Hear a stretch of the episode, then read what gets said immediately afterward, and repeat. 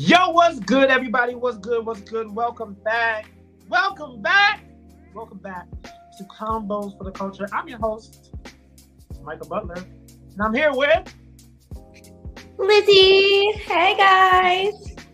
I'm here with Lizzie, and this is another week of Convos for the Culture, where pop culture meets Black culture. All right.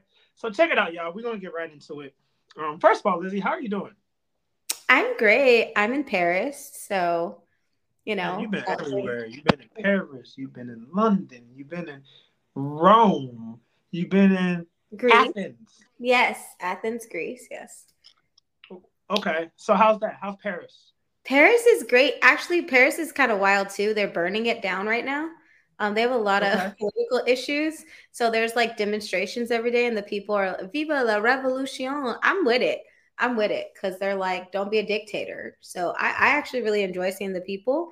But the French are unbothered. So they're drinking wine while there's a huge like fire blazing behind them. And it's something else to see. Wow. Yeah, that's craziness. That's craziness. No, that's good though. I'm glad you're doing well. Yes, I love it. Glad to be here today. How are you doing? I'm doing good. I'm doing good. Past couple of weeks have been woo-wee. But we're here, right? Yeah. Like the great gospel singer Tisha Campbell said, "I'm still here.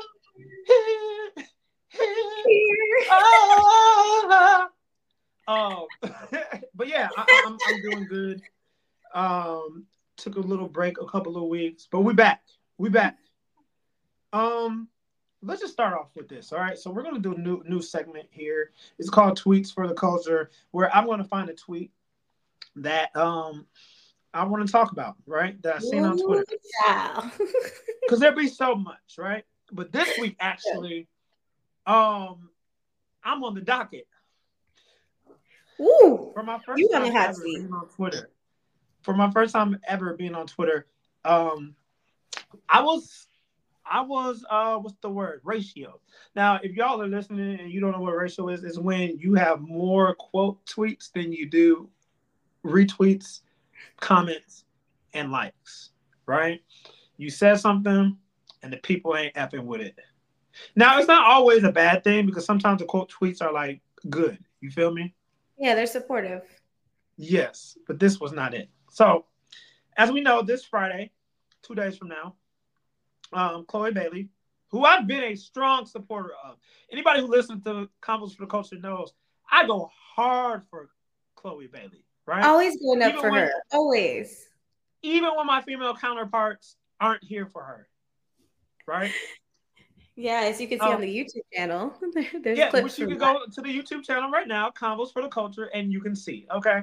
The thing about me is I have receipts for everything that I ever say and everything that I ever do, okay? So don't come for me, you losers. However, I tweeted this the other day. I took a screenshot of her album playlist or whatever, right? Her track list. Yeah. And I said, I just want to know how 14 songs makes only 38 minutes. Chloe really giving us the music in pieces.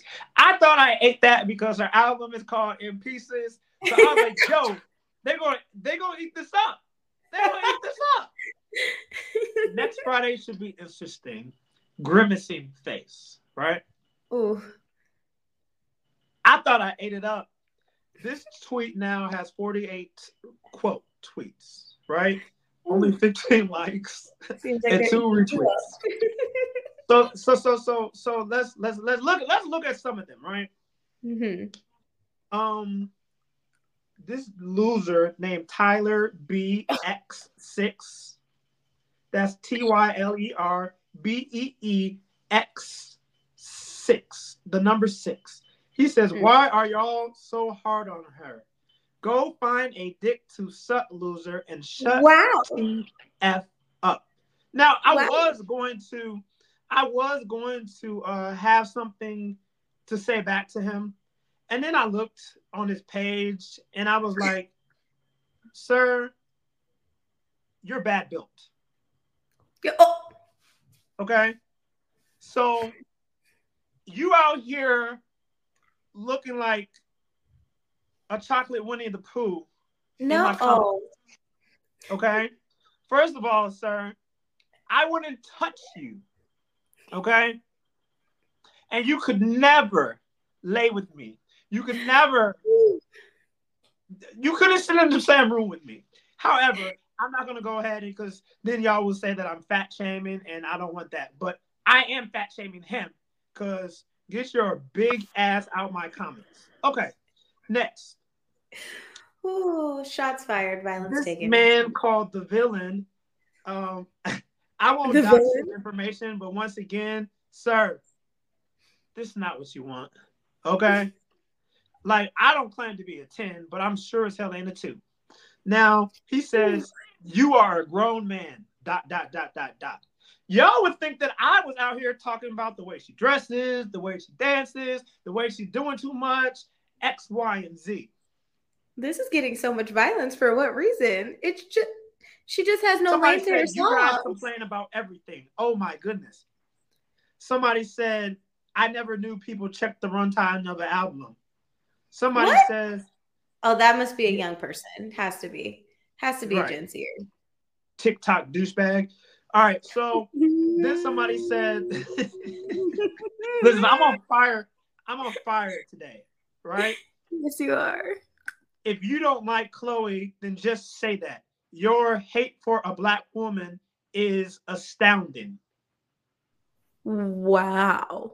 Astounding. Your hate for a black woman is astounding. I think you used that right, but you use it on the wrong person. Right, because all you ever do is support black women. And you ask how you can support black women constantly. I feel like it's a question at least twice a month. How can I support black women? Constantly. So listen. If you don't know me, stay away from me, okay? If you don't know me, stay away from me. All right. Check this out. I love Chloe Bailey. I love Halle Bailey. I'm going to be in it. Listen, my big age grown ass is going to be in the movie theaters. When The Little Mermaid comes out, I'm going to be, okay? I'm going to be doing all of that. So I love both of the Bailey sisters. Love them down, right? Mm-hmm. And me simply saying, I don't really like the fact that this is only 38 minutes. And here's why. It's not just the length of the album. It's the whole entire rollout.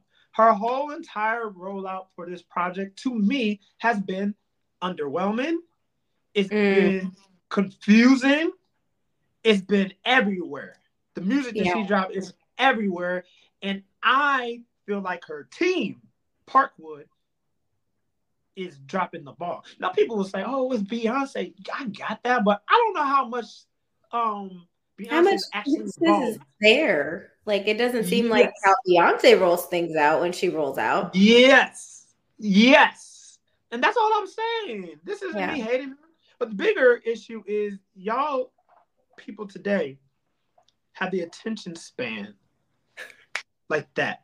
Like 2 minute song and y'all eat it up. I remember, and it could be me getting older, and that's fine. Mm-hmm. Now I will say the best R&B song out here right now is 4 minutes 20 seconds, and that's from my good sis Coco Jones when she says something about your hands on my body. Ooh. Y'all, Woo. If you're listening to this, when we drop it, she's going to be on Jimmy Fallon tonight. Hopefully, see you. So, shout out to Coco Jones, who can do no wrong. Well, we won't talk about the iHeart Music Award red carpet because that was wild. However, y'all don't know good music. What happened to the bridges? What happened to the vamps? What happened to the modulations, right? Y'all listen to music that's like 2 minutes long. It's so bad. And it's TikTok. And then I'm going to let you, because I'm really hot today. It's been a couple of weeks and I'm cooking. So it's something about TikTok. Because I can put out a 30-second video of me talking about something, right? But to make sure that I grab the attention of the people and keep the attention to the people, I literally, within that 30-second video, I have to do like 20 cuts. Yeah, sure. 20 camera cuts in, out, you know, pan in, zoom out, close up, pull Facts. Out again. Pull out. That's some of y'all's problem. Your parents didn't pull out, and now you're on the internet saying stupid stuff. Anyways, the attention span of people, which is terrible. It's terrible. Yeah. I don't know. You can't feel the depth of a song in 2 minutes. I'm sorry. It's literally like songs are made for little dances these days, like to go viral on TikTok versus an enjoyment of building in the song and having the feeling or emotion that the lyrics mean come alive. Like that's the point of listening to a longer song, which they all used to be longer, you know? So it's kind of even a whole album, like a transition through the album of the progression of the songs. Like I think the last person I could say is Tank did that. R&B Money. I can listen from beginning to end. And Beyonce. Yes. And Beyonce. But I think like it's just going to be songs that they would see as like a hit or something that will hit on TikTok. And it's 2 minutes. That's so weird. And that's it. It's like, oh, this is going to be a TikTok dance or this is going to be a TikTok transition. However, there is a really dope, listen, if y'all don't know by now, I am a Coco Jones stan, all right? Yes. There is a transition that they're doing on TikTok, couples, right? Yeah, so cute. First started to when they got married or whatever. And then to when they're like serious, talking and then very serious, you know? Yeah, but they're using the TikTok of ICU that opening part where she's something about your hands on my body, and at that body part is when they switch. So something about is like the old picture, body is the new picture. Go on TikTok, check it out. Shout out to Coco Jones, the best R&B song out right now. But we're going back to you douchebags on Twitter. Listen, I don't hate Chloe Bailey. I love Chloe Bailey. Mm-hmm. Am I a little bit nervous about what we're going to get on Friday? Yes. For sure. But that's because I really want her to win. I do. To silence the haters. But I want my people to know that critique does not mean hate. You take anything away from this. Critique does not mean hate. Critique is critique. Mm-hmm. I wasn't like Chloe's a bum. She just like what is. We should listen to the album. No, it was literally just this is kind of short, guys. Like I hope it's good. I said the same thing about Summer Walker. Like I don't like short album. If I can't, and that's some of y'all's problem. You never been to the gym before, right? Oh. You wasn't with me lifting in the gym. And this is what I mean by that. If I can't go into the gym and get a good workout and listen to the first track and the last track and my workout is actually complete, then I don't want it. I mean, I want it, but now I got to find a second album to listen to within my workout. I need you more closer to that 50-minute mark, 55, maybe an hour, maybe a little bit. Now, I don't want 2 hours like Chris Brown either. No. We don't need that. But like people who don't go to the gym, they don't get that, right? Mm-hmm. Or they go in the gym and they work out for 10 minutes and leave. Okay, then a short outlet works for you, okay? Or on your commute, But as for me in my house, we work out. Maybe you should. You are listening to Convos for the Culture. We will be back after. Yo, what's good, everybody? What I need you to do right now is stop what you're doing and listen. We need you to donate to this show, all right? Yes, we're asking 200 people to donate $10 to Convos for the Culture. It's easy to do it. Now, what is this money going to? It's going to lighting. It's going to equipment. It's going to podcast equipment, microphones, soundboards, all of that good stuff, all right? And also, we're bringing in an in-house producer, so we're going to pay him. So I don't have to do all this work. So what I need you to do right now, pull out your phone, right? Go to www.buymeacoffee.com/Convos for the Culture or www.paypal.me/Convos for the Culture. Or you can just cash app us at Convos FTC. That's Convos FTC, all right? Whatever your preferred method is. If you look in the show notes, you can look at it through there as well. And basically, we're just asking you to do $10, all right? That's it. That's like a cup of coffee and a little Danish. who drinks danishes, well, who eats danishes, I don't know, but you get what I'm saying. Do it now, and back to the show. Yes, y'all. So make sure that you go ahead and you donate to the show, man. Donate to the show. We're in season 2. We really want to get into this studio, like, so bad. I found the studio. I just need to get these queens together. So if you can listen right now, as you're listening to the sound of my voice, you know what I should do? I should get, so we can play it in the background, you know, like the offering music they'd be playing. Oh, yeah. Background at church. I need to get that for when I do these. But seriously, hear me as I say this, y'all. We need you, all right? So as you're listening right now, pull your phones out. Pull your phones out. Yes, I see you. Pull your phones out and donate $10. That's all. $10, okay? Skip Starbucks today. Skip that packet of squares. If you still... Skip that pocket of squares, okay? And just donate $10. Cash App, Convos for the Culture. PayPal. It's paypal.me/Convos for the Culture, and buy me a coffee is www.buymeacoffee.com / Convos for the Culture. And I said the Cash App wrong. It's Convos FTC. But if you look in the show notes, all of that is there. But so submit, y'all. Submit to what I'm telling y'all. Go ahead and donate. I love you. I thank you. I appreciate you. Now, speaking of submission, and this conversation is going to be had by two people who aren't necessarily married, but we've been around it, and we're going to give our opinions and our perspective. I asked a few married people, but they said their husbands wouldn't allow them to come on. I'm joking. Wow. All right, y'all ready? Let's go ahead and let's cue up the sound. Let's cue up the sound. Amen. I will become that woman that builds the home as I follow you, as you follow Christ. That is the only thing that we will do in our household. And I promise and I vow that in heaven they hear. On earth, I declare and decree, I shall be a submissive wife unto you, as we continue to do this work of God.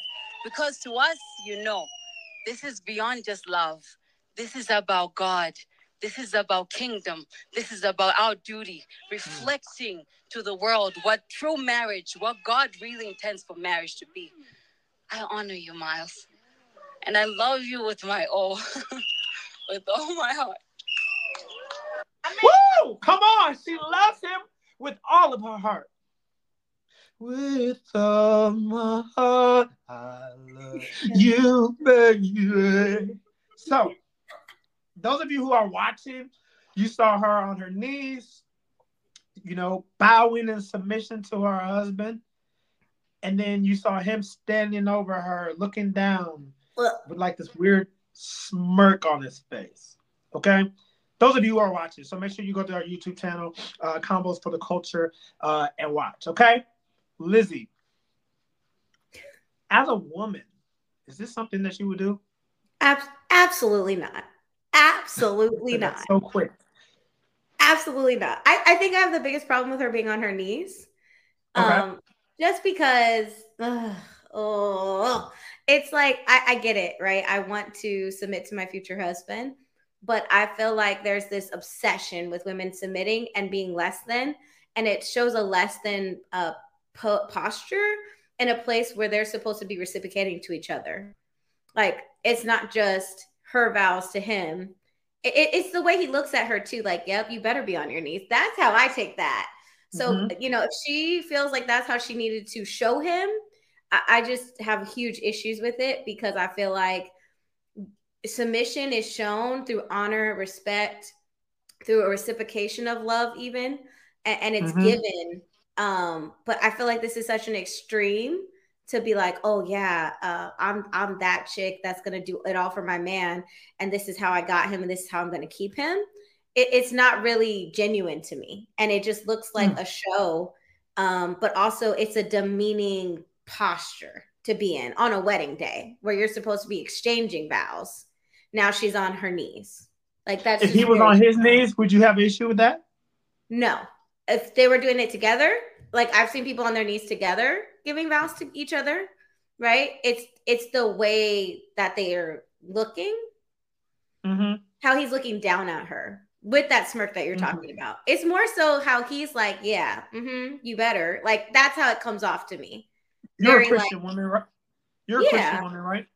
Mm-hmm. What would you say to those people who would say this is actually biblical? And it is symbolic of a woman submitting to her husband. As we as the church are supposed to submit to God. Is she not being a proverb? Is she? Is she not being submit, Lizzie? No, I refuse. I refuse because one, I submit to God and I bow and worship to God. So that's actually what the knees, being on my knees represents. I bow in prayer. I bow and worship to God. I do not worship my husband. Submitting is not worship of a man. So still, like, it has implications that are of worship. And I find that very weird. I also find people that say biblical things like, oh, it's so biblical. Well, then you should be a virgin when you get married. It should be an arranged marriage. There should be a dowry. There's a whole bunch of other things that equal biblical marriage. So I think that it's context of culture. Like, it can be culture. There are some cultures that require, like, I know in Nigerian culture, you're supposed to bow to elders. Are you bowed to men? But is it exactly biblical? No, it's a tradition. It's a custom. Y'all can do that if you want to, but submission, no.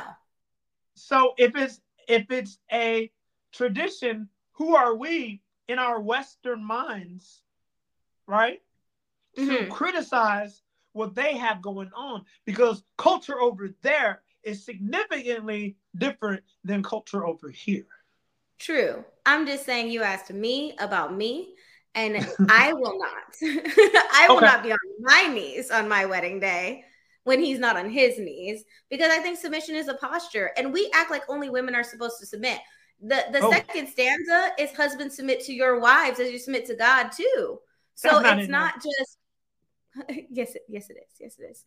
You can find it in Titus 3 to be exact. But the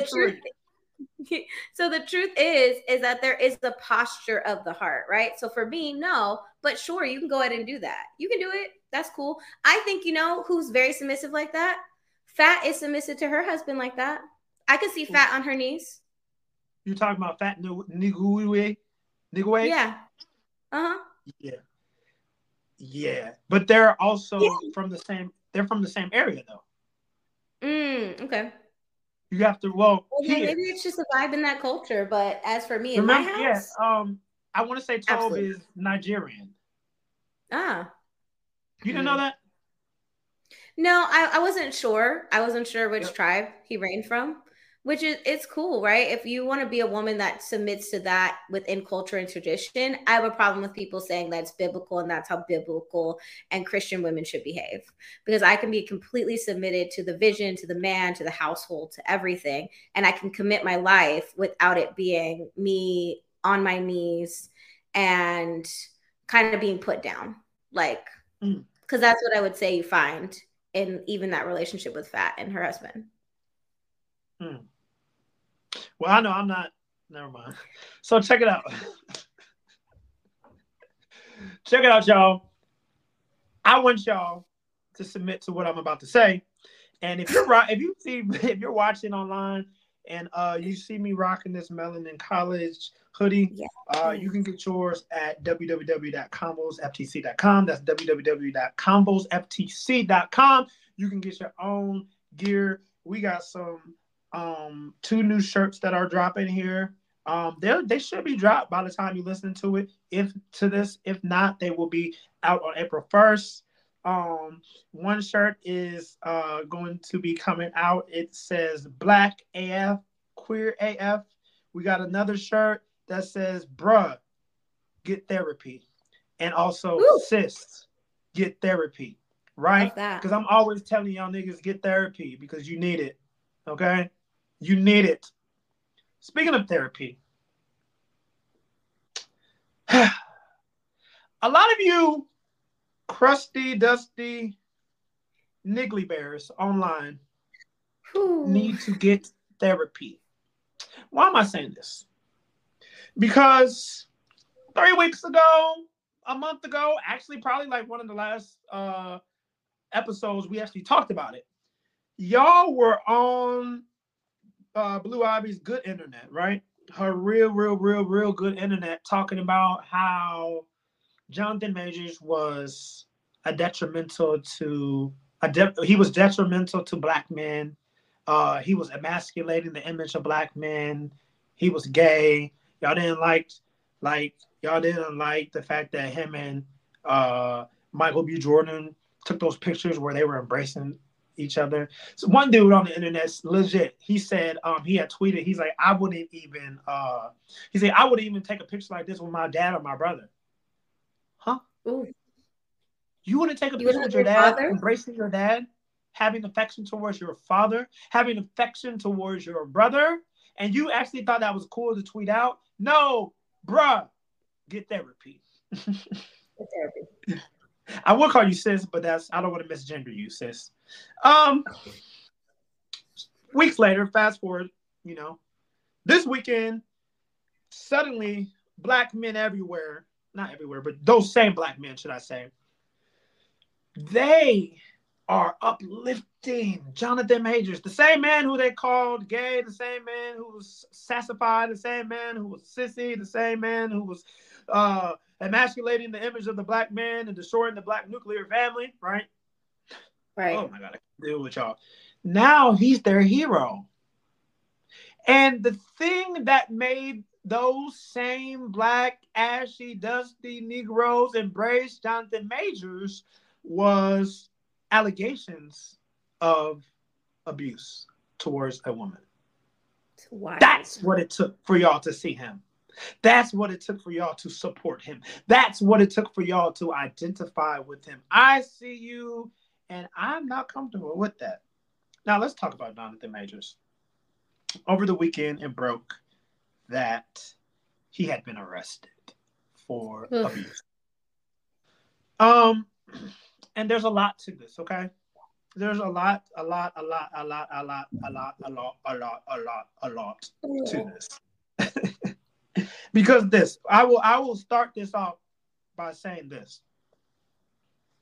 Every black man is not being lied on. I'm going to say that again, because you said about Tory Lanez and you see where he's at, right? He's making y'all's license plates right now. Mm. Every black man is not being lied on. However, some black men are being set up. Yes. Okay? Mm-hmm. Some black men are being set up. So I wanted to start there. Now, let's talk about John Majors, right? Because that's why you're here. You were scrolling and then you saw the name of this episode. You said, let me see what this is. So let's talk about John. Initially, they said it was an unidentified woman that he attacked, right? They used the word attack. Initial reports said that it was a simple argument in the vehicle. She saw a text on his phone, and then what was it? And then she tried to get it from him, which that was caused her. We've heard that he slapped her at one point. Yeah. We heard that he strangled her at one point, right? We heard that she went to the hospital, right? The next day or something like that, and reported it. Mm-hmm. He was arrested. Jonathan Majors is now out on bail, right? Mm-hmm. In recent days, news reports have come out that Jonathan Majors was the one who called 911 out of concern for his girlfriend. And when the police arrived, she changed up her story and they arrested him. Okay? Stay with me. Okay, stay with me here. New York City police said the actor was involved in a domestic dispute with a 30-year-old woman. Jonathan Majors is 32. For some reason, I thought he was older than that, but that's not. He looks older, that's why. Hey, man. The victim informed. The victim performed police. She was assaulted. A police spokesman said in a statement. According to police, the actor called 911 himself to report his concern about his girlfriend, whom he lives with. All right, this is a white girlfriend that I believe he has a child with as well. However, when police arrived, the girlfriend allegedly told a different story, saying that she and Majors were in a cab on the way home from a bar in Brooklyn when he physically attacked her. Okay? So there's conflicting reports going on right now. Jonathan Majors' lawyer says that she has documents of the victim recanting her statement. So we've been told that the victim is recanting her statement. There's supposedly witness testimony from the taxi cab driver. Mm-hmm. Mm-hmm. There's supposedly video footage of the incident that did not occur, according to Jonathan Majors' lawyer. Now, first of all, just because Jonathan Majors' lawyer says that there's this evidence coming, doesn't necessarily mean that there's this evidence coming. Once again, Tory Lanez. How soon we forget. Right. So at this point, I'm not saying that Jonathan Majors did it, but I'm also not saying that he didn't do it. Yeah. Right? This conversation here is simply going to be off of what we know. Mm-hmm. And off of what we know is he's being accused of something very, very serious. Especially at this point in his career when he's on the rise. He's like the hottest thing in Hollywood. He's about to be the main villain in the Marvel Cinematic Universe for the next few years. Yeah. Now, and then I'm going to kick it to you. We've already got enough whataboutisms. Already. People are talking about Ezra Miller. Mm-hmm. Nobody's canceling Ezra Miller. What are you talking about? Ezra Miller has been dragged since last year. So much that the new Flash movie is already filmed, right? Mm-hmm. But they don't know if they're going to use them in promo. They don't know if they're going to use them for all the press tour, because they've brought in so much negative attention to the franchise with everything that's been going on. Yeah. Ezra Miller also hasn't really gotten any new gigs since they started spiraling, right? Mm-hmm. I've heard what happened with Dana White of the UFC. He slapped his wife on camera, nothing happened. Heard about Harvey Weinstein being brought up. Elvis Presley being brought up. Can we stay on topic? Can we just stay with the topic at hand, the person at hand? Like, why we got to bring other abusers into this? I'm so confused. I mean, y'all niggas to stop bringing up Elvis. So it's like we want to give black men, just because they're black, the free reign to sexually abuse women. We want to give black men free reign to physically abuse women because they do it too. It's literally cool when they do it. It's cool when they do it. It's probably when I do it. F them. It's literally that.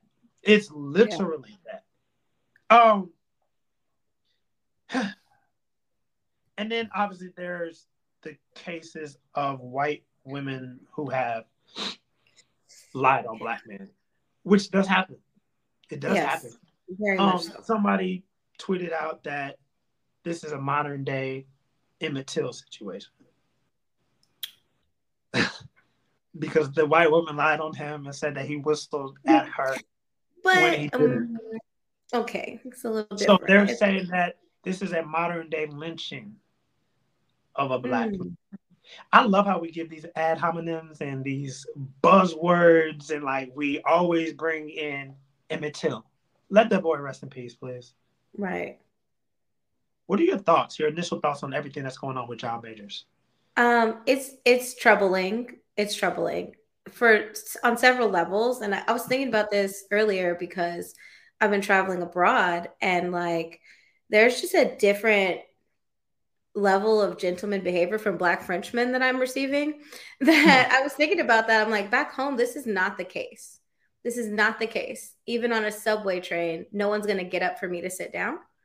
There's just a different behavior that's there. In the United States. In the United States. Where I'm at right now, I am a princess everywhere. You know, they're greeted kindly. If someone looks like they're aggressing towards me, there are three other men that are around that are like, what's happening? What's going on? And I noticed it today because I was thinking about this topic. I knew we were going to talk about it. And I see a lot of men standing up for the fact that he maybe possibly could have had an argument with her over somebody else being in his phone, in his phone, and how she shouldn't have been in his phone. And I feel like that's so troubling. I feel like just off of that basis of the conversation, because we all know how that goes. So like even the women that are standing up for it, they know how those kind of behaviors go in relationships. And it's like, oh, okay, so if they tussled a little bit because she's trying to get the phone, he was trying to get her off of him. Like, this is just common practice of how we treat each other in relationships with Black love. And I think that that's real. I think that's real strange. So I think that as a community of Black people, we're like, well, we get into arguments like this all the time. Was it that serious? Is it considered domestic violence if it did happen? What was the length in which he choked her? Did he hold her back from him because by her throat, like on accident, because they're in a car? There's all of these levels of excuse to the way that this may have happened. Now, on that side, that's how I feel. On the other side, I will say that I've had conversations with my nephews about being in relationship with white women or even Latina women because of this very subject, because they're going to believe them. And it can be very, very dangerous, you know, and anybody watching can see that I'm very light skinned, but it's a huge conversation in my family's own household and dynamic, because once you involve white women tears, you literally have no chance. So to me, this is like a double-edged sword, because if it is true that he did not do this, these extreme things that are very dangerous and harmful to even be respecting women, then it is very scary because they're always going to be listened to. This is not the same case if a Black woman went in and had the same altercation with him to the hospital. It's not the case. They don't get to even recant. So he's put himself in a dangerous situation on all sides, in my opinion. So what would you say should happen? Because I know you work with women a lot who experience abuse and all of this, right?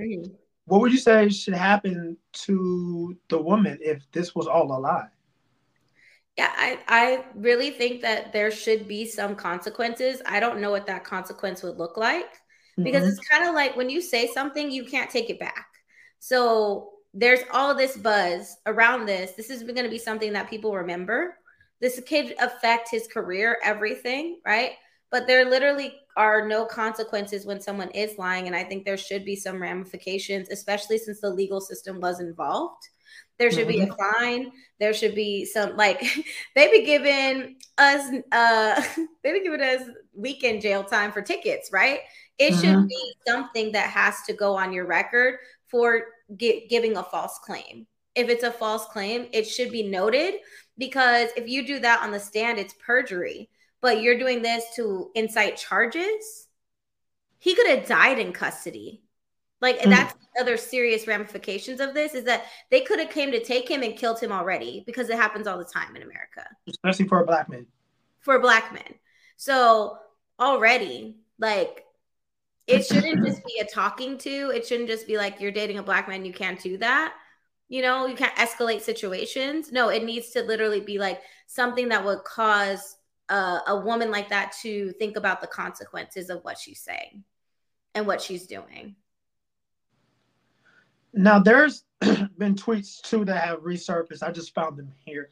So if you all wondered why I wasn't looking at Lizzie at the moment, it's not because I was ignoring her. It was because I was what's the word? I was looking for this tweet, right?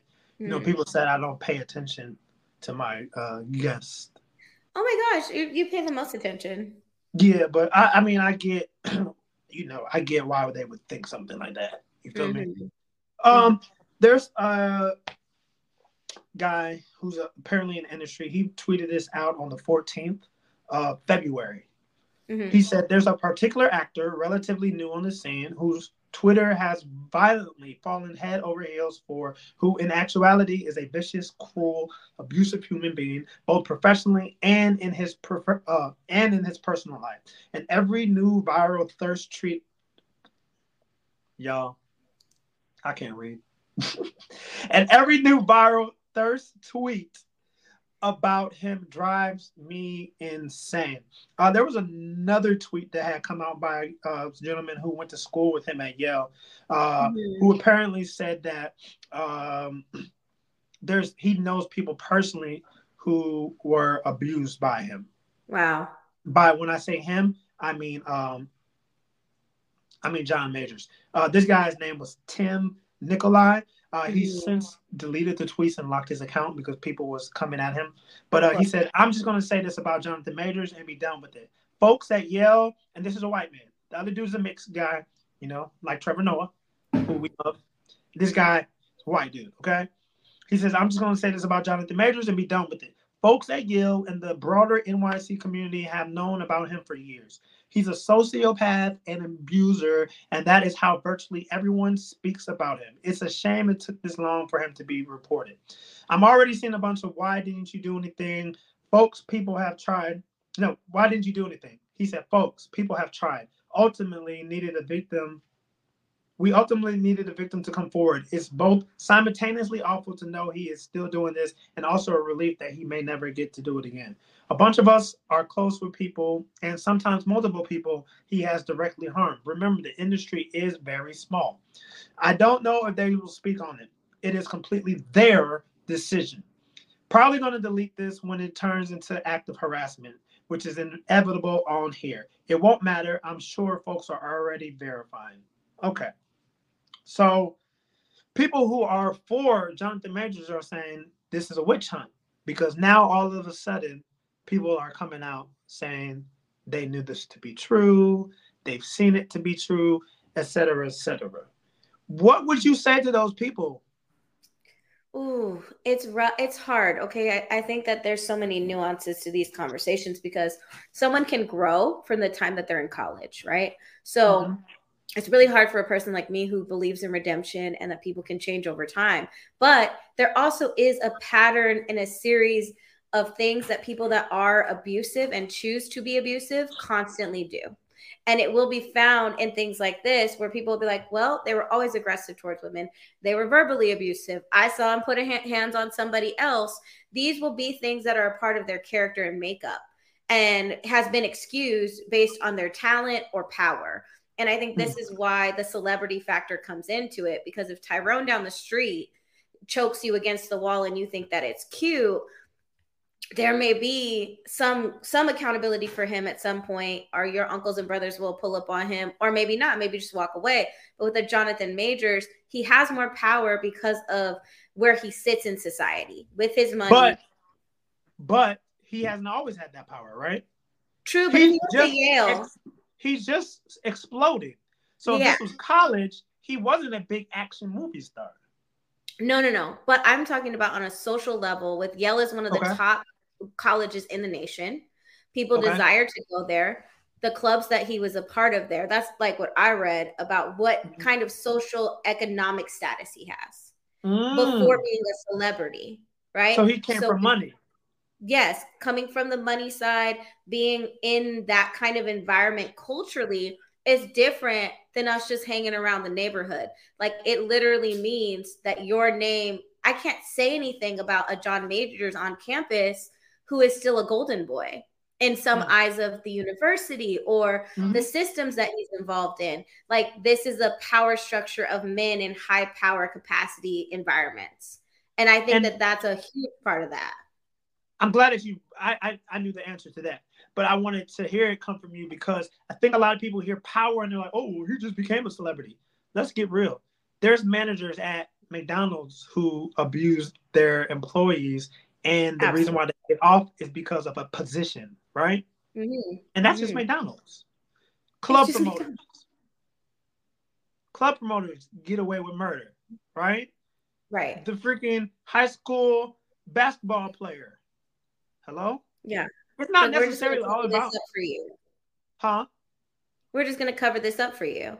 Right. But it can also be the smart person. It could be the person that's like leading in tech nowadays. It can be the person that is, you know, just extremely smart and bringing the right attention to the organization, whatever the organization could be. If they're on your side, church organizations, like if they're the armor bearer to the pastor, they can rape you. It's no big deal.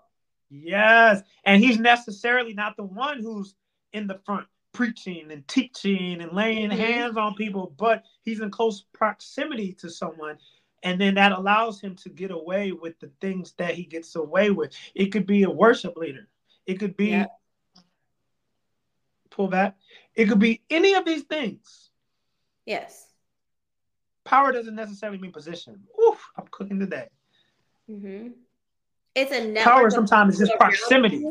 Yes, that are going to support you though as well, right? So it's like this person could be the third down the line, the fourth down the line. But if the people above them are going to say, well, we're going to give it a pass, we're going to give it grace, because we like them, it's going to keep enabling that behavior until there's a big enough situation with more eyes on it that call it out and expose it for what it actually is. You know, and I think even when we're talking about recanting, now I'm not going up for this woman. I don't know her, but it is common for women that have gone through something as traumatizing as that to recant because they're afraid afterwards. So they recant until they can't. Yes. If y'all deal with that, what I just put down, that's exactly what happens. We've seen it. He did it. He didn't. He did it. He didn't. He didn't. He did it. She's dead. Yeah. That seems extreme, but it's not that extreme, y'all. It's not, because 1 in 4 women, as of, it was 2019. Yeah. The American Murder Next Door. Their statistic is 1 in 4 women in America die from domestic abuse every single day. It is our partners, our husbands, our boyfriends that are killing us. And it is usually excused. It's usually said, well, you guys need to work it out. Oh, there's not enough evidence. There's not enough proof. And it's usually just like, well, then she should have stayed out of his business, or she should have left, or she should have did something else. I'm just talking in general. I'm not talking about him. Because again, we don't know. We weren't in the car. We haven't seen the video yet.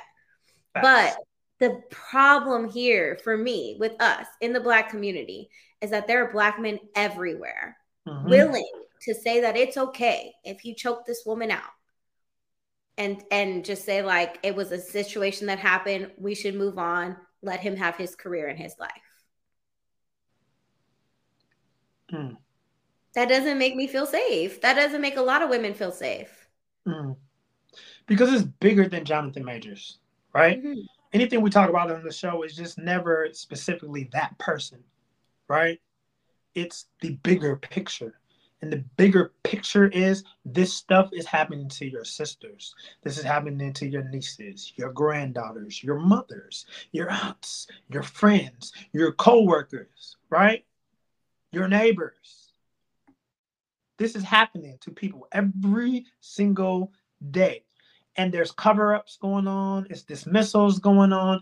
There's all of these things. I think we're almost at a point where people choose to not believe you before they believe you.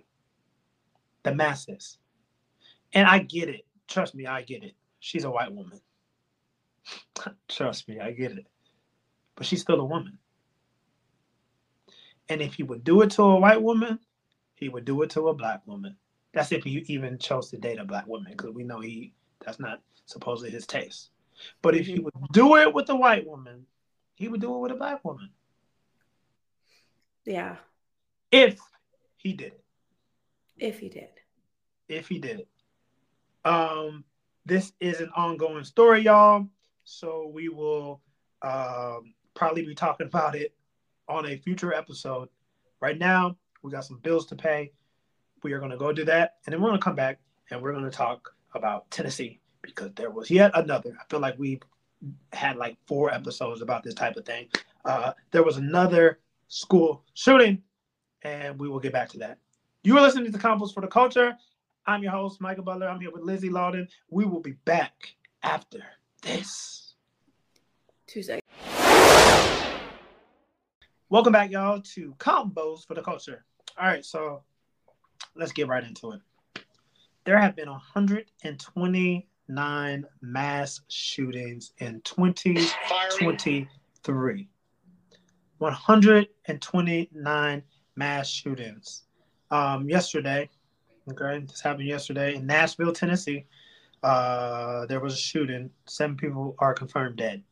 One of the people are the shooter. There were 3 adults and 3 children. Okay? Mm-hmm. This happened in Nashville, Tennessee. I'm giving you this information for a reason, because it's Tennessee. Okay? Now, the Nashville school shooter is identified as a graphic illustrator, Audrey Hale. New developments have been made. This is per NBC News, y'all. New developments have been made in the horrendous shooting at the Nashville Covenant School on Monday. It's a Christian school, by the way. Just throw that out there. With authorities having identified the shooter as transgender male Audrey Hale. The 28-year-old, who goes by he and him pronouns, is furthermore said to have once attended the Christian educational institution and was a local resident in Nashville. Following the shootout between cops and Hale, which subsequently ended the shooter's life, law enforcement official found his car located close to the school, giving them more information about Hale's identity. Metro Nashville Chief of Police John Drake said in a statement that despite the details they have obtained so far, the investigation is still ongoing. Hale's online social media profiles show that they only use he and him pronouns, worked as a commercial illustrator, and studied at the Nosy College of Art. His motive behind this heartbreaking attack that killed 3 students and 3 staff members within a 14-minute shooting spree still remains unknown at this point, as well as how long he attended the Nashville Covenant School. There's right now a theory that we may be able to talk about later, but it's not confirmed at the time of this recording of the show. That's what Police Chief John Drake shared during the press conference. When asked if his identity factored into what transpired at the school this morning, he added, "There is some theory to that. We're investigating all the leads." Theory and or conjecture, right? A lot's happening here, okay? Yes.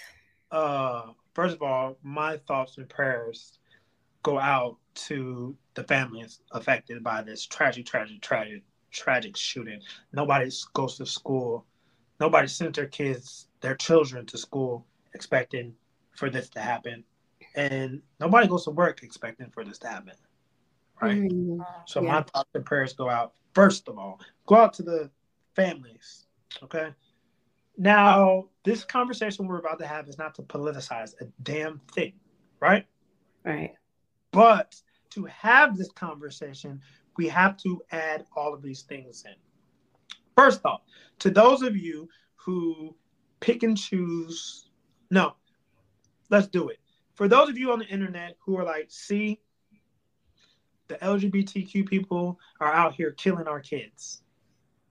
Ugh, disgusting. This is not a time for you to express your homophobia and express your transphobia, express your queerphobia, all your phobias that you have. This is not. Because when a hetero person goes out here and shoots a bunch of people, we don't say he's doing it, he or she is doing it because their sexuality. If y'all hate people in the community, just say that. You disgusting, vile pigs. Okay. Next. This happened in the South. Mm-hmm. Before we get to that. Yeah, this all goes together. This happened in the South where they have been, and by they, I definitely mean white lawmakers, old white men who make these laws, right? Yes. They've been going so hard about these banning, right? These banning kids being able to go to these drag brunches, right? They've been so adamant about banning the ability for people to use pronouns, banning transgender bathrooms, banning all of these things, right? Yeah. There's been a concerted effort over the past couple of years for these Bible Belt states to go back to what we call, quote unquote, God's laws and God's principles, right? And getting this stuff out of there. Now, this is a lawmaker. Also, these lawmakers across the country, just last week, they were spending a lot of their time grilling the CEO of TikTok because they want to ban TikTok in the United States, right? Yeah. Mm-hmm. Because of what it's doing to children. But they have no issue with not banning guns or assault rifles because this is God's country. Now, Representative Tim Burchett of Tennessee, he's a Republican. This is what he actually said about the school shootings. There's a couple clips that I want to go ahead and play for you, and then we're going to talk about this, okay? Yeah. 3 precious little kids lost their lives, and I believe 3 adults, and the shooter, of course, lost their life too. So it's a horrible, horrible situation, and we're not going to fix it. Criminals are going to be criminals, and my daddy fought in the Second World War, fought in the Pacific, fought the Japanese, and he told me, he said, buddy, he said, if somebody wants to take you out and doesn't mind losing their life, there's not a whole heck of a lot you can do about it. All right, so that's a lawmaker. This is who people voted in. All right, and he also just, criminals are going to be criminals, and he also just compared children to people in war. All right. Hold on, there's more. All right, there's more. Let me cue up this next clip. It gets worse. Do you think there's any role for Congress to play in reaction to this tragedy? Obviously, this is your state now, but sure. It's happened in every other state. Oh, it's happened. It doesn't matter what state it's happened in. It's for all Americans. It doesn't matter the color of their skin. They all believe red. They're believing a lot. I don't see any real role that we could do other than mess things up, honestly, because of the situation. It's like I said, I don't think a criminal's going to stop from guns. You know, you can print them out on the computer now, 3D printing, and there's really, I don't think you're going to stop the gun violence. I think you've got to change people's hearts. You know, as a Christian, as we talk about in the church, and I've said this many times, I think we really need a revival in this country. We need a revival in this country, okay? I'm not done yet, Lizzie, okay? I'm not done yet. Okay, I'm not there yet, okay? So this is more. There's more. I got 2 more clips, okay? This is a lawmaker, y'all, and there's a lot of people who think like him. What could be done to protect people like your little girl from being safe at school? Well, we homeschool her, but, you know, that's our decision. Some people don't have that option, and frankly, some people don't need to do it. I mean, they don't have to. It just suited our needs much better. Thank you. So he homeschools their daughter, and there's nothing that she should do, right? Now, you heard his thoughts. You heard you look befuddled, but you heard everything that he had to say about guns, right? Banning guns. There's nothing that we could do. People are going to be people. Criminals are going to be criminals. To protect our kids, we just got to get back to praying because we need a revival in this country, right? What the? Mm-hmm. This is what he said a couple of months ago about banning drag shows. Are you ready? A man dressed up like a woman should not be rubbing his crotch in front of a little child. That is ridiculous. Happen. Good on Governor Bill Lee and our Tennessee legislature. The law goes into effect on July 1st.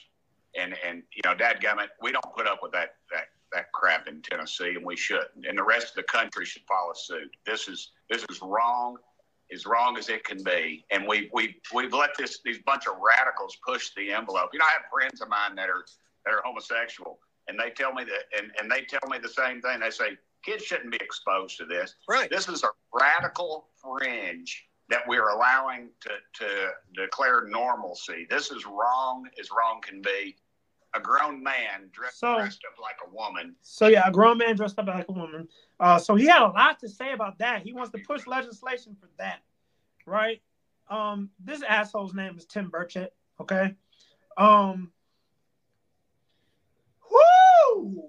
Lizzie, where are you at with all of this? I'm appalled. Okay.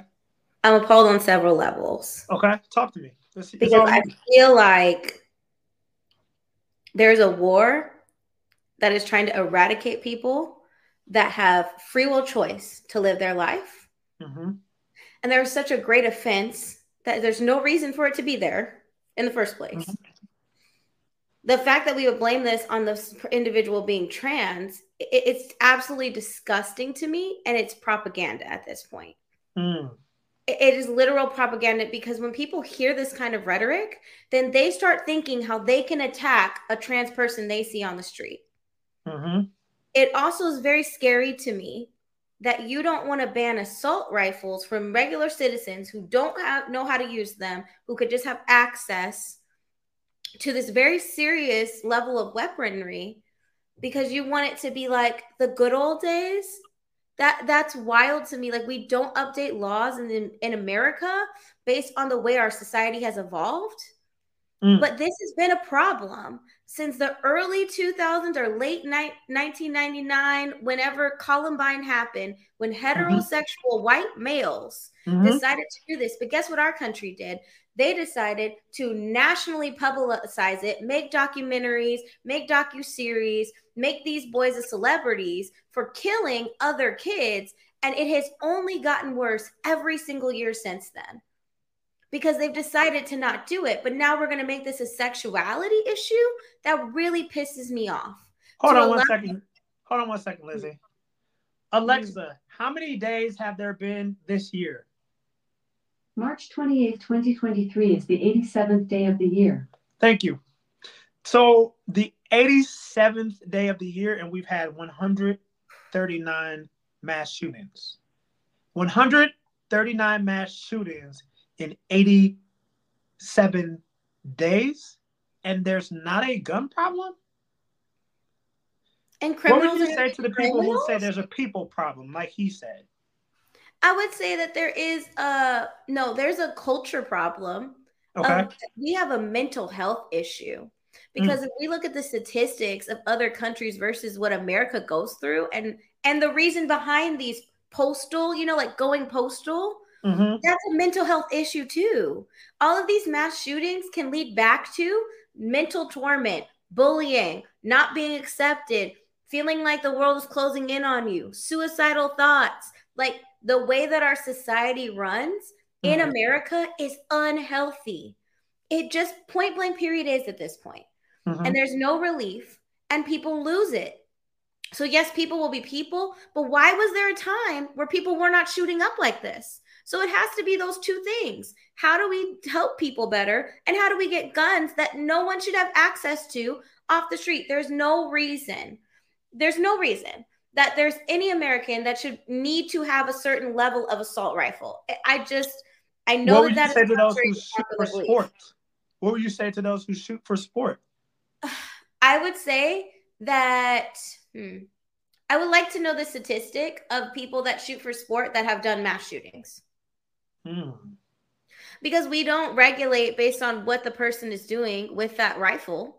They're just sold a rifle. They just go through the compliancy for that state.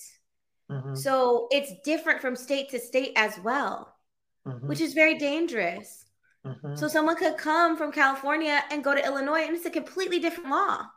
And there's no regulation that's going to put you in the system that you got into an issue over here, because that you may not have broken the law in California, but you broke it in Illinois, and vice versa. We don't have proper regulation. And so I'm not saying that we shouldn't have any right to bear arms, but when that law was made forever ago, there was not as much production of weaponry. There was not a certain mental health that was going on. Like, it just wasn't commonplace. They even had this thing about dueling back in the day, right? So there was honor and respect. We're going to show up and we're going to take our paces. And we're going to shoot at each other if we have an issue. But there was even a process to that. Like there was a little breakdown of your people talk to my people. We negotiate. We don't even want to get to the duel. Now people get their feelings hurt and they pick up a weapon, or they're oppressed so long that they feel like it's the only option. And I feel like we're denying those facts, and we're placing it, in, especially in this situation, on sexuality when, no. Well, not sexuality, identity. Identity. Yes. Sorry about that. So you're good. So people are saying because it's a Christian school, she was fighting back for possibly things, or I'm sorry, he was fighting back on things that possibly happened. This is all a bunch of speculation. While he was going to that school, we don't know if that's the case. I would like to say that it is probably most likely the case, because I have been around people growing up in my local church that were bullied to the point of harassment, to the point of suicide. And again, I don't understand why we behave this way as Christians. I don't have to understand you to love you. I don't have to agree with you. I don't have to even tell you that I don't agree with you, but we make it our business to tell people what they should do with their person and their body. And that is not an example of how we're supposed to be, but it is the worst environment. So I believe it. I believe that horrific things probably happened to this individual and they just couldn't get past it or get over it. And some people want to compare, you know, them being a nerd in school and someone saying, oh, you're like a little nerdy, you know, Billy, and they push you around, to being attacked for your entire person consistently, to being taught that you're a horrible human being, that you're this phrase they say, you're an abomination. That you're going to go to hell. Live with that? That you're going to go to hell. That you're going to go to hell, that you're going to burn in hell. Right? That you're disgusting, that something's wrong with you, that you're so broken. You got to fix yourself. You got to pray it away. A lot of people go through years and years and years of just pain. It's torment.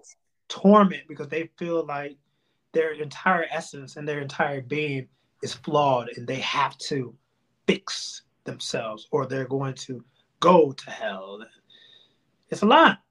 And that's not making excuses, because what this person did was horrible. Yes. Horrible. Like killing kids? Come on.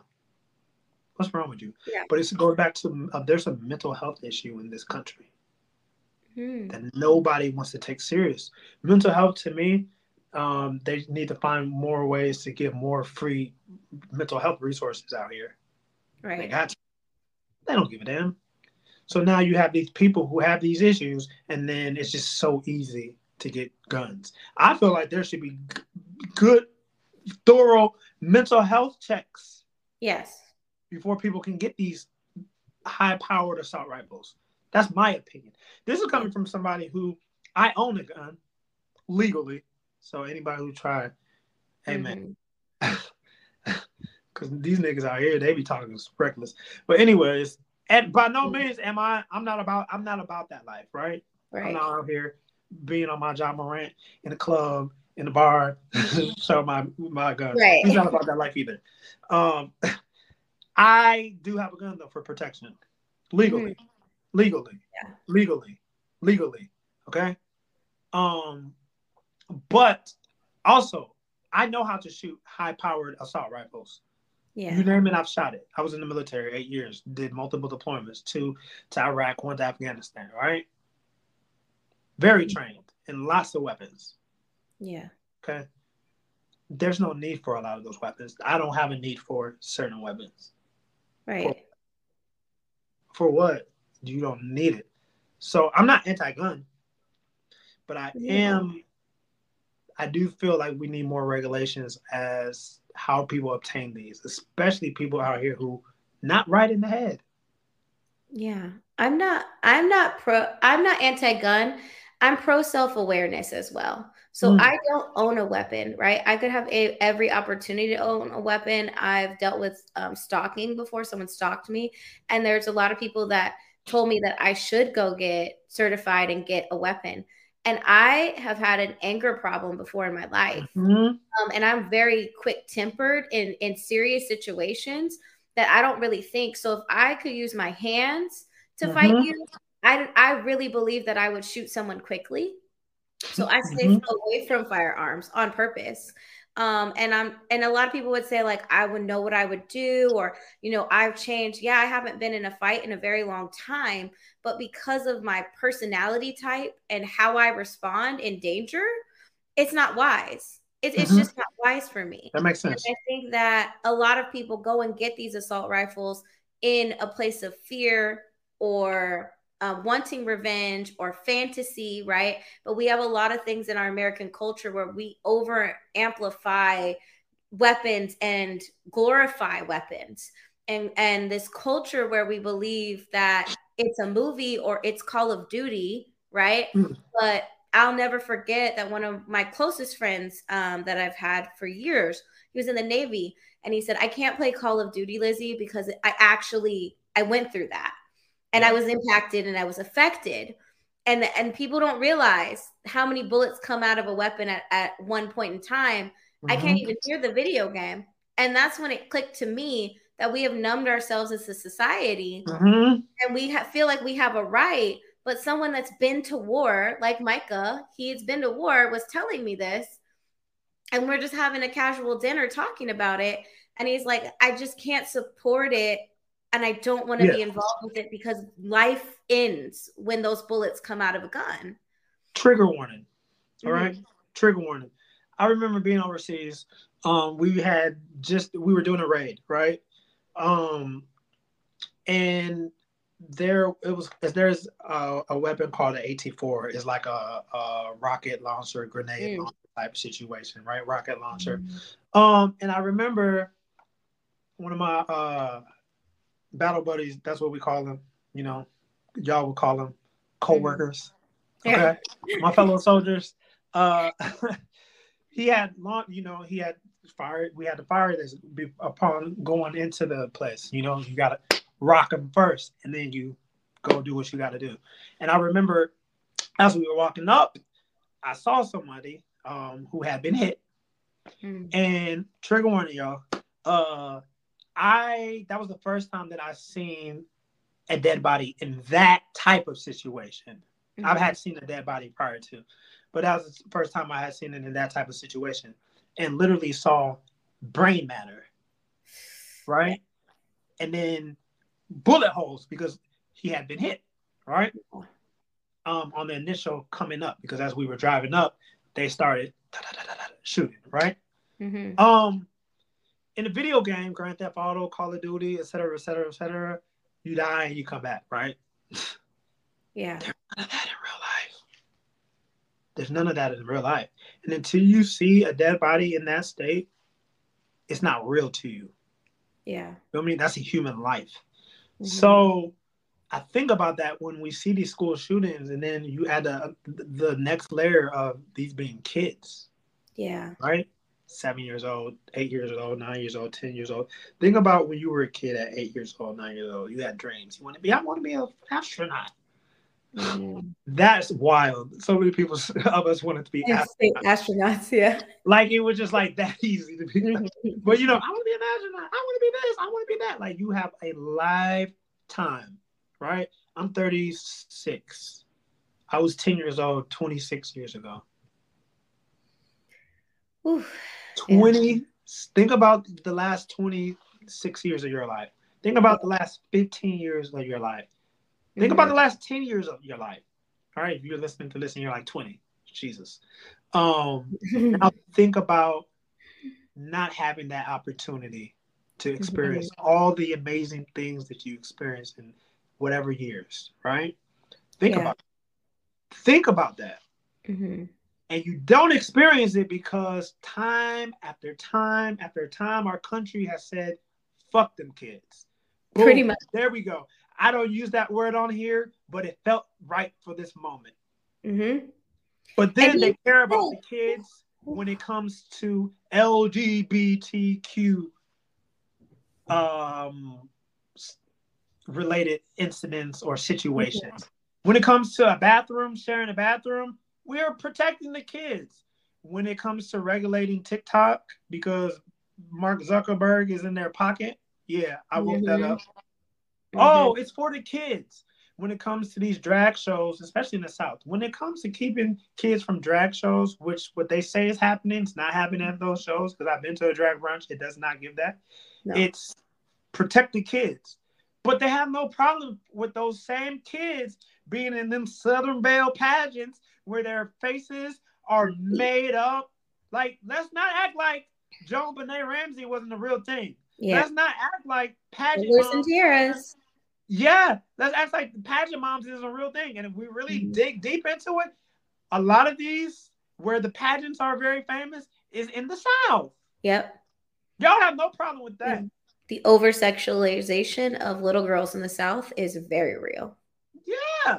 Y'all have no them and their leotards and the makeup, but so do you really care about these kids? Because if they really cared about these kids, we wouldn't have these school shootings continuing to happen over and over and over again.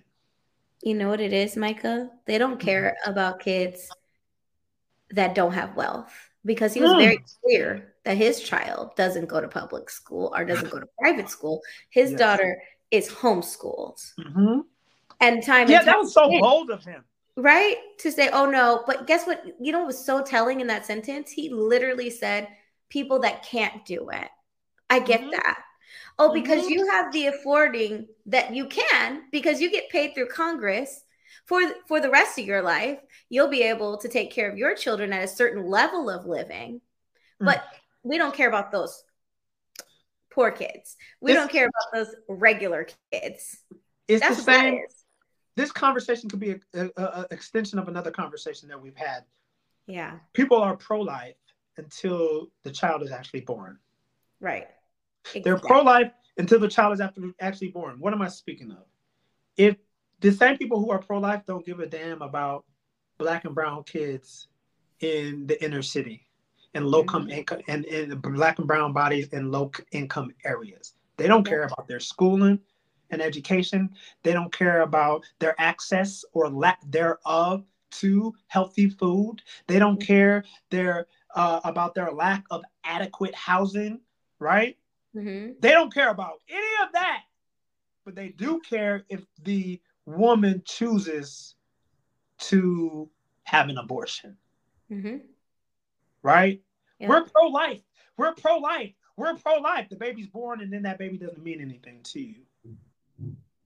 So it's the same conversation. It's, do you care about kids, or do you just care about rich, white, Christian children? Because y'all didn't care about kids when y'all were pro-war. Hello?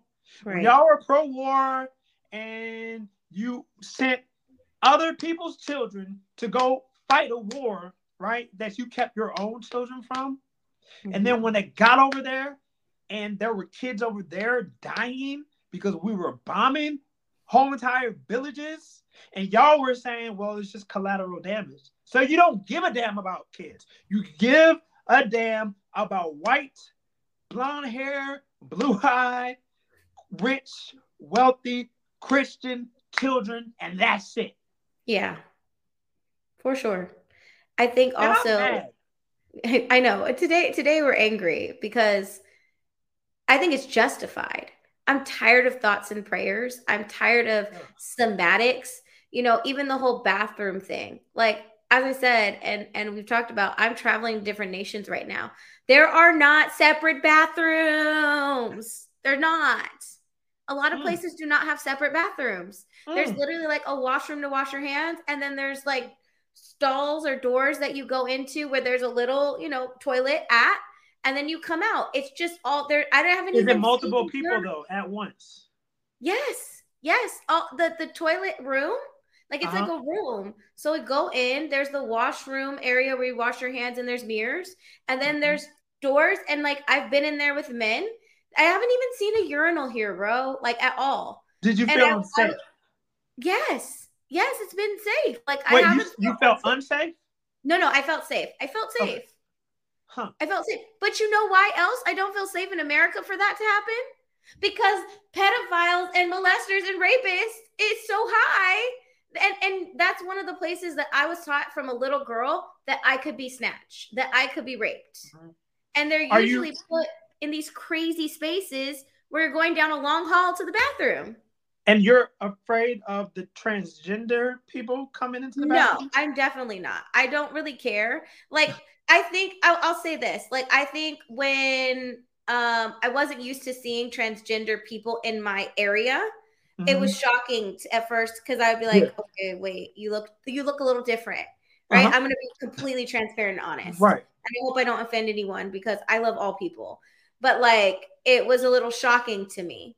Mm-hmm. But I've been in, bathrooms, and I don't feel like any of them are coming to rape me. Or I'm more afraid of a heterosexual male in that same situation. Because why? Why are you here? What are you doing? Mm-hmm. But I don't have that same sense of fear right now being in France, in any situation that I've been where a toilet is, because it's just normal. They just go to the toilet and they come out. Like, they go to the toilet, they wash their hands, and they come out. They even let you go first, like a gentleman would in other areas of life. Like, go through the door first. Oh, go to the restroom. Go to the toilet. They say toilet here. Go to the toilet. The toilet. It's okay. I will wait. Bruh. So I don't get it, because I just feel like we have these so-called values as a country, but like those same values have been used against people of color forever. Mm-hmm. And then now it's just pivoting. So when people of color are on the side of this value, it kind of drives me a little crazy, because it's like there was a time where we had to enter a certain door, right? Like, my grandfather on my mother's side, who's indigenous to this country, he would tell me like the signs, you know, and he would tell me I got whipped at a bar for sitting at the wrong seat, right? Jesus. And he would say that I needed to be careful before he passed away of whatever person of color was interacting in a space, and if it changed to a different people group, what was going to happen to them. And I feel like that is something that I am seeing right now. Oh, we are literally, what'd you say? I said definitely. Yeah, like we're literally seeing where people want to eradicate the LGBTQ plus community. And I'm not a part of that community. People DM me all the time because I'm on this podcast, or I have proximity, they say, to people in the community. I say I'm an ally. I love all people.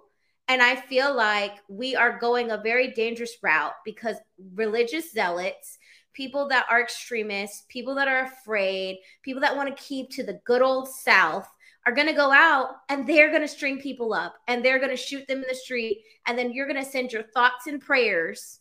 But really, the rhetoric of removing people's free will choice to live their life, you get to choose to believe in Christianity the way you want to. So leave other people alone, because it's literally going to be equaling death, and it should not be ramifications for getting to choose your life. This is supposed to be the home of the free, the home of the brave. We get to choose.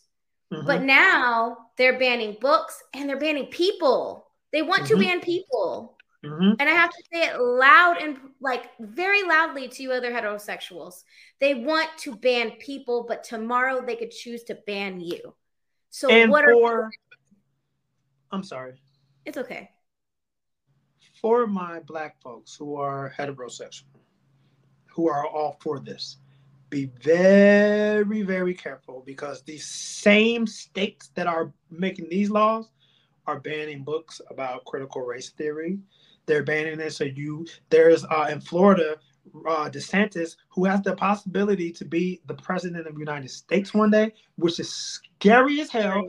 But DeSantis is making it so that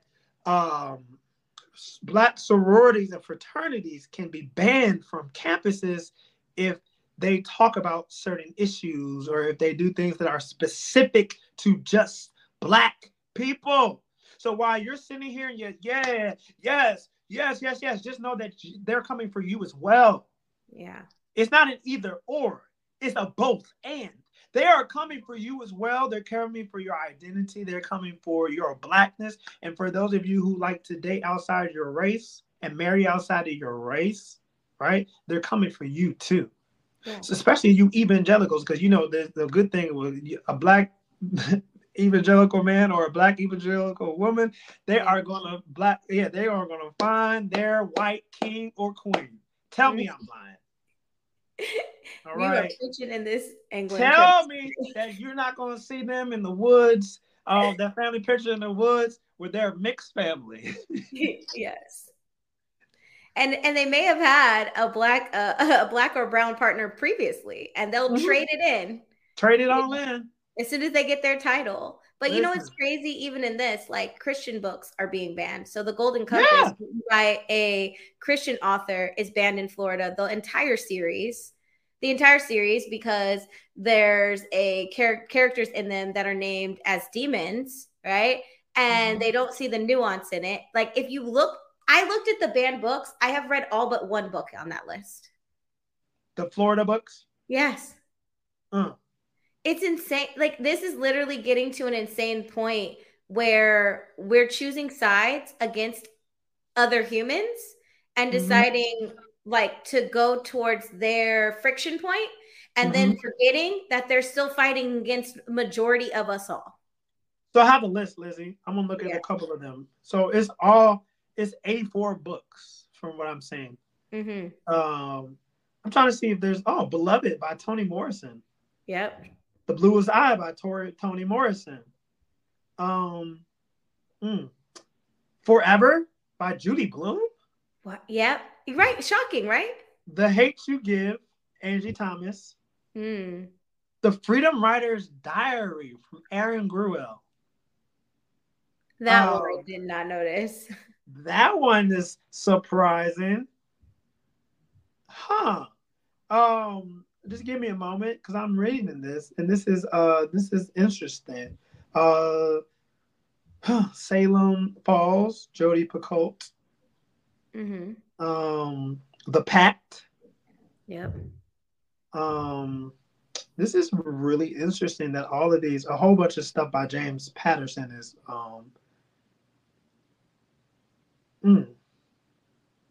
This is very interesting. The Handmaid's Tale. Isn't that a movie or a TV show? It's a TV show, but it started as a book. Oh. You know, that's not really my cup of tea. I know, yeah. No, it's too much abuse for women for you. Yeah, too much. Too much milk and magnesia for me. Charlotte's Web. What could be wrong with Charlotte's Web? I am so confused by that one. Now, this is Texas, too. Texas has some as well. Florida and Texas. We're almost done, y'all. I'm sorry. We're wrapping up. Anne Frank, The Diary of a Young Girl. That's wild. This Is Your Time, Ruby Bridges. God forbid we show y'all how y'all are. Right. And Still I Rise. Maya Angelou. Wow. That's Between the World and Me, Ta-Nehisi Coates. Great book, y'all, if y'all haven't read it. I know some of y'all read because you're cultureholics, and then there's some of y'all who are cultureholics, but y'all like the entertainment cultureholics. Listen, y'all, we have different types of cultureholics. We do. And the episodes that y'all listen to, the episodes that do better than others prove that we have different type of cultureholics. Absolutely. Okay. So I'm going to ask you guys to expand your minds a little bit, okay? Because I want to do some things on this show, and I try to drop seeds, but sometimes y'all reject the seeds. Like The Case for Cancel Culture is a very good episode that you're going to learn a lot. So just give it your ear, please. All right? Also listen to when we had Top Jones on where she's trying to help y'all. All right? And that's what I'm saying. We definitely have different types of cultureholics. That's why I'm not tripping. Because I know now, right? Because I was like taking it internally. And I was like, no, it's not me, it's them. And y'all know who y'all are. Let's see. The Confessions of Nat Turner, Roe versus Wade, Abortion and a Woman's Right to Privacy, Native America and the Question of Genocide. Ooh, ooh, that's a really good one. Yes. That's necessary. Stamp from the Beginning, the definitive history of racism in America. Like, there's all of these books. Michael Denzel Smith, awesome book, Invisible Man, got the whole world watching, a young black man's edition. I can go on and on, y'all. As you guys are seeing, though, a lot of these books have to do with either LGBTQ stuff, black stuff, Native American stuff, anything that's really atrocities that have happened to whole people groups, you know. Yeah. So that's where we are with it. That's the America that we're moving to, and a lot of you fake Christians, and there's going to be a lot of y'all listening to this because Lizzie is on this week, and she brings y'all on, and y'all boost our numbers up. But this is my message to you. I think you really need to dig into what Jesus actually taught and what Jesus actually spoke about and what he represented, because y'all are piss poor representations of Christ. Piss poor. All right. I would imagine that he would probably go into your houses of worship and toss some stuff over. Right. I would just imagine that would happen. I would imagine he would read you for filth if he had a one-on-one conversation with you. Right. Mm-hmm. So do better. Please do better. At the end of the day, this country needs a lot.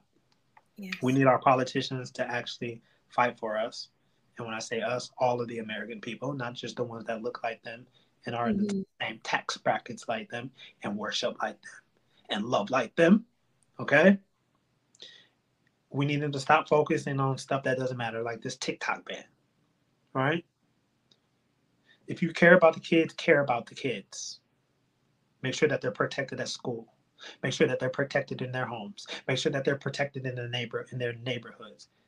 Not just making sure that they're quote unquote protected from the LGBTQ community, because that community is quote unquote pedophiles. Stop it. Any last words, Lizzie? Yes, I would like accountability for the congressman who said there's nothing that can be done. Vote his ass out. Vote him out. Vote him out. Vote him out. I think the last thing that I will say is that we've touched on a lot of ways that this is very filled with injustice, that there are a lot of problems.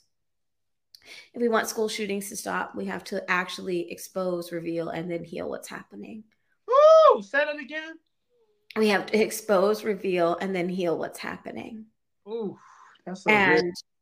So many people feel like it is okay for a person to be tormented in school. And it gets better after high school, right? That's something that we say. It gets better. You just have to hold on. It gets better. But why can't it get better with accountability from leadership, from teachers that actually pay attention, from school districts that decide to put in security measures to protect our children? Why can't it get better because a congressman or a congresswoman says, I won't just pull my kid out of school. I'll make sure that other kids are safe. I really want accountability to be something we focus on instead of just complaining about issues or saying nothing can be done. So those Christians that are obsessed with where someone else puts their body parts, I would like you to be obsessed about real issues and real organizations that you send your children to and real systems that we have to live our lives. I want you to be obsessed about making mental health services accessible. I want you to be obsessed about loving people, caring for them, and deciding that you're not going to judge them for something you may not understand or even want to understand.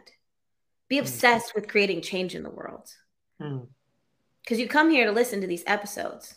So be a change agent. Be a transformer, not someone bigoted, full of hatred, and obsessed with someone's private activities in their bedroom. My God. That's what I'll end it on. Well, she told y'all. Check it out, y'all. This has been an amazing conversation today. I'm back. I'm back, y'all. April's about to be crazy. I got an interview with this awesome artist named Mikey Everything. I have an interview with Blake Martin, who I will be hosting the red carpet or the pink carpet for his big fashion show here in Chicago next month.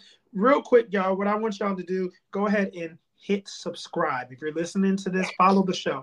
If you're listening to this on Spotify, go ahead and do that. I want you, yes, you, if you haven't done so, do it now, because I want you to be the 100th subscriber over here on Spotify, okay? Let you be the 100th subscriber. Also, Apple Music. If you're listening to Apple on Apple Podcasts, go ahead and subscribe.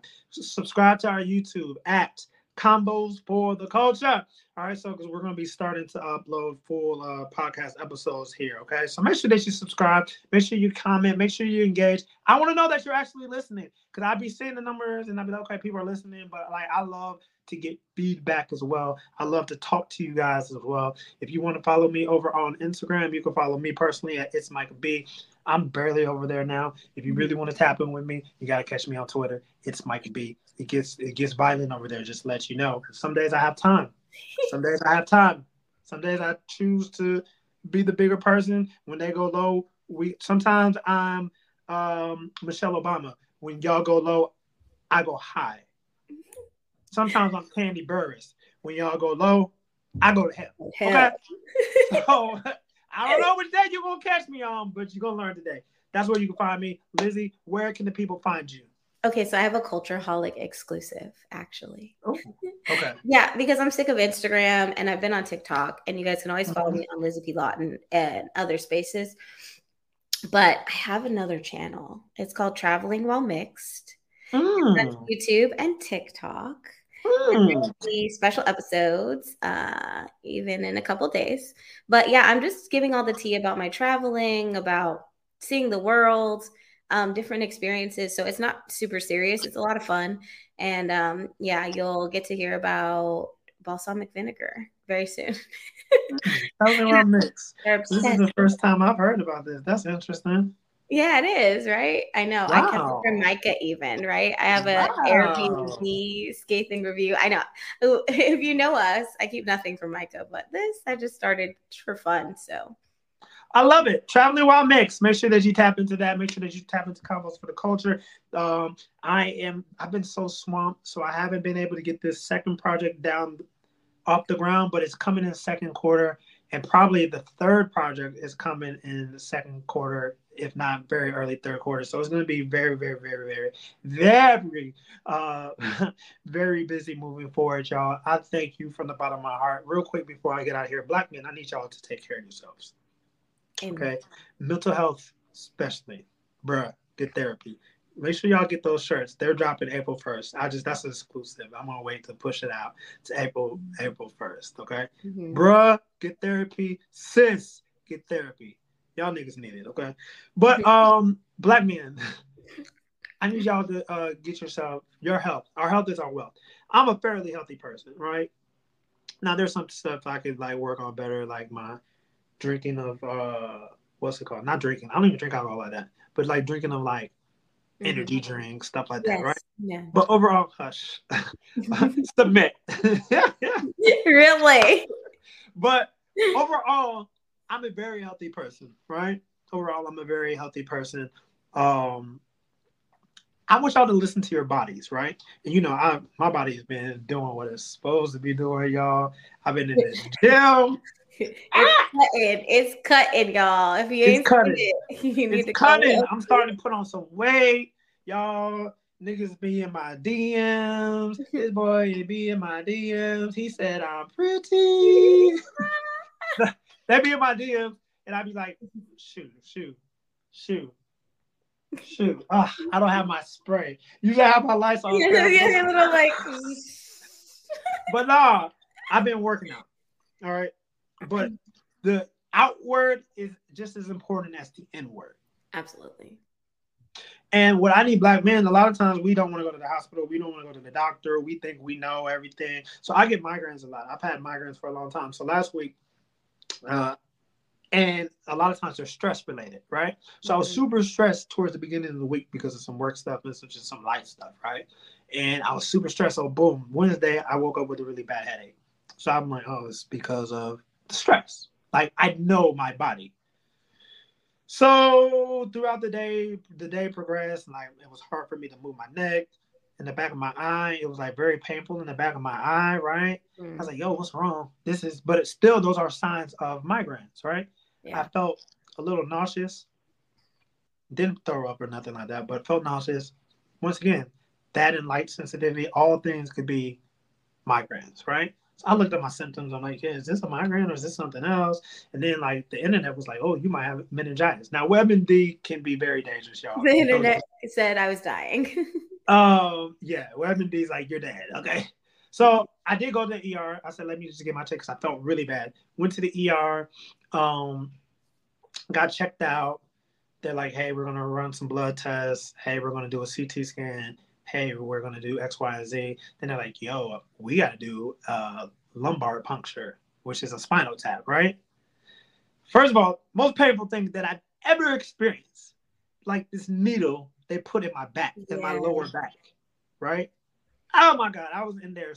Listen, I'm glad that audio will never be released because I sounded like a little bitch, right? Anyway, you should have heard me. You've been like, oh, wow. I was like, ah! Micah holds it together really well. So if he's saying that, it's real. Yeah. I have a high pain tolerance, but that right there was terrible. Anyways, long story short, I had a viral meningitis. Now, meningitis, there's like 5 different types. Bacterial's the worst. But any type of any type of meningitis, if you don't get it checked out, you could die. Like literally, you could die. Right. So I said it all to say I'm good now, y'all. I'm good. Like I was in the gym on Monday. Right. In the gym on Monday, was at work Sunday in great spirits. I don't know. It was almost like a reset. I don't know why, but that's something else. We'll talk about that off air. Anyways, what I'm saying is get yourself checked out, bruh. Right. Like it is so serious. Because what if I had waited? And waited, and I'm like, well, I gotta go to work. I don't want to go to the doctor. A lot of y'all do that, right? Because you're the providers. And then y'all might not have ever had another podcast episode because I could have been checked up out of here. Right. Right. So I said it all to say, make sure that you are taking care of your bodies. Now everybody should do that, but I'm specifically talking to you, Black men, because we don't go to the doctors, right? Because we think, oh, I'm going to tough it out, and that's back to your toxic masculinity. But we'll unpack that on another episode. That's all I got for y'all today. All right, we're gonna leave with that. I'm good. Thank you for the prayers for those of you who knew. Not all of y'all knew because y'all would have been praying that I'd be checked up out of here because y'all don't like me checking y'all on y'all's behavior. So you can't share everything with everybody. All right, y'all. Make sure that you follow us on all socials, and we will see you next week.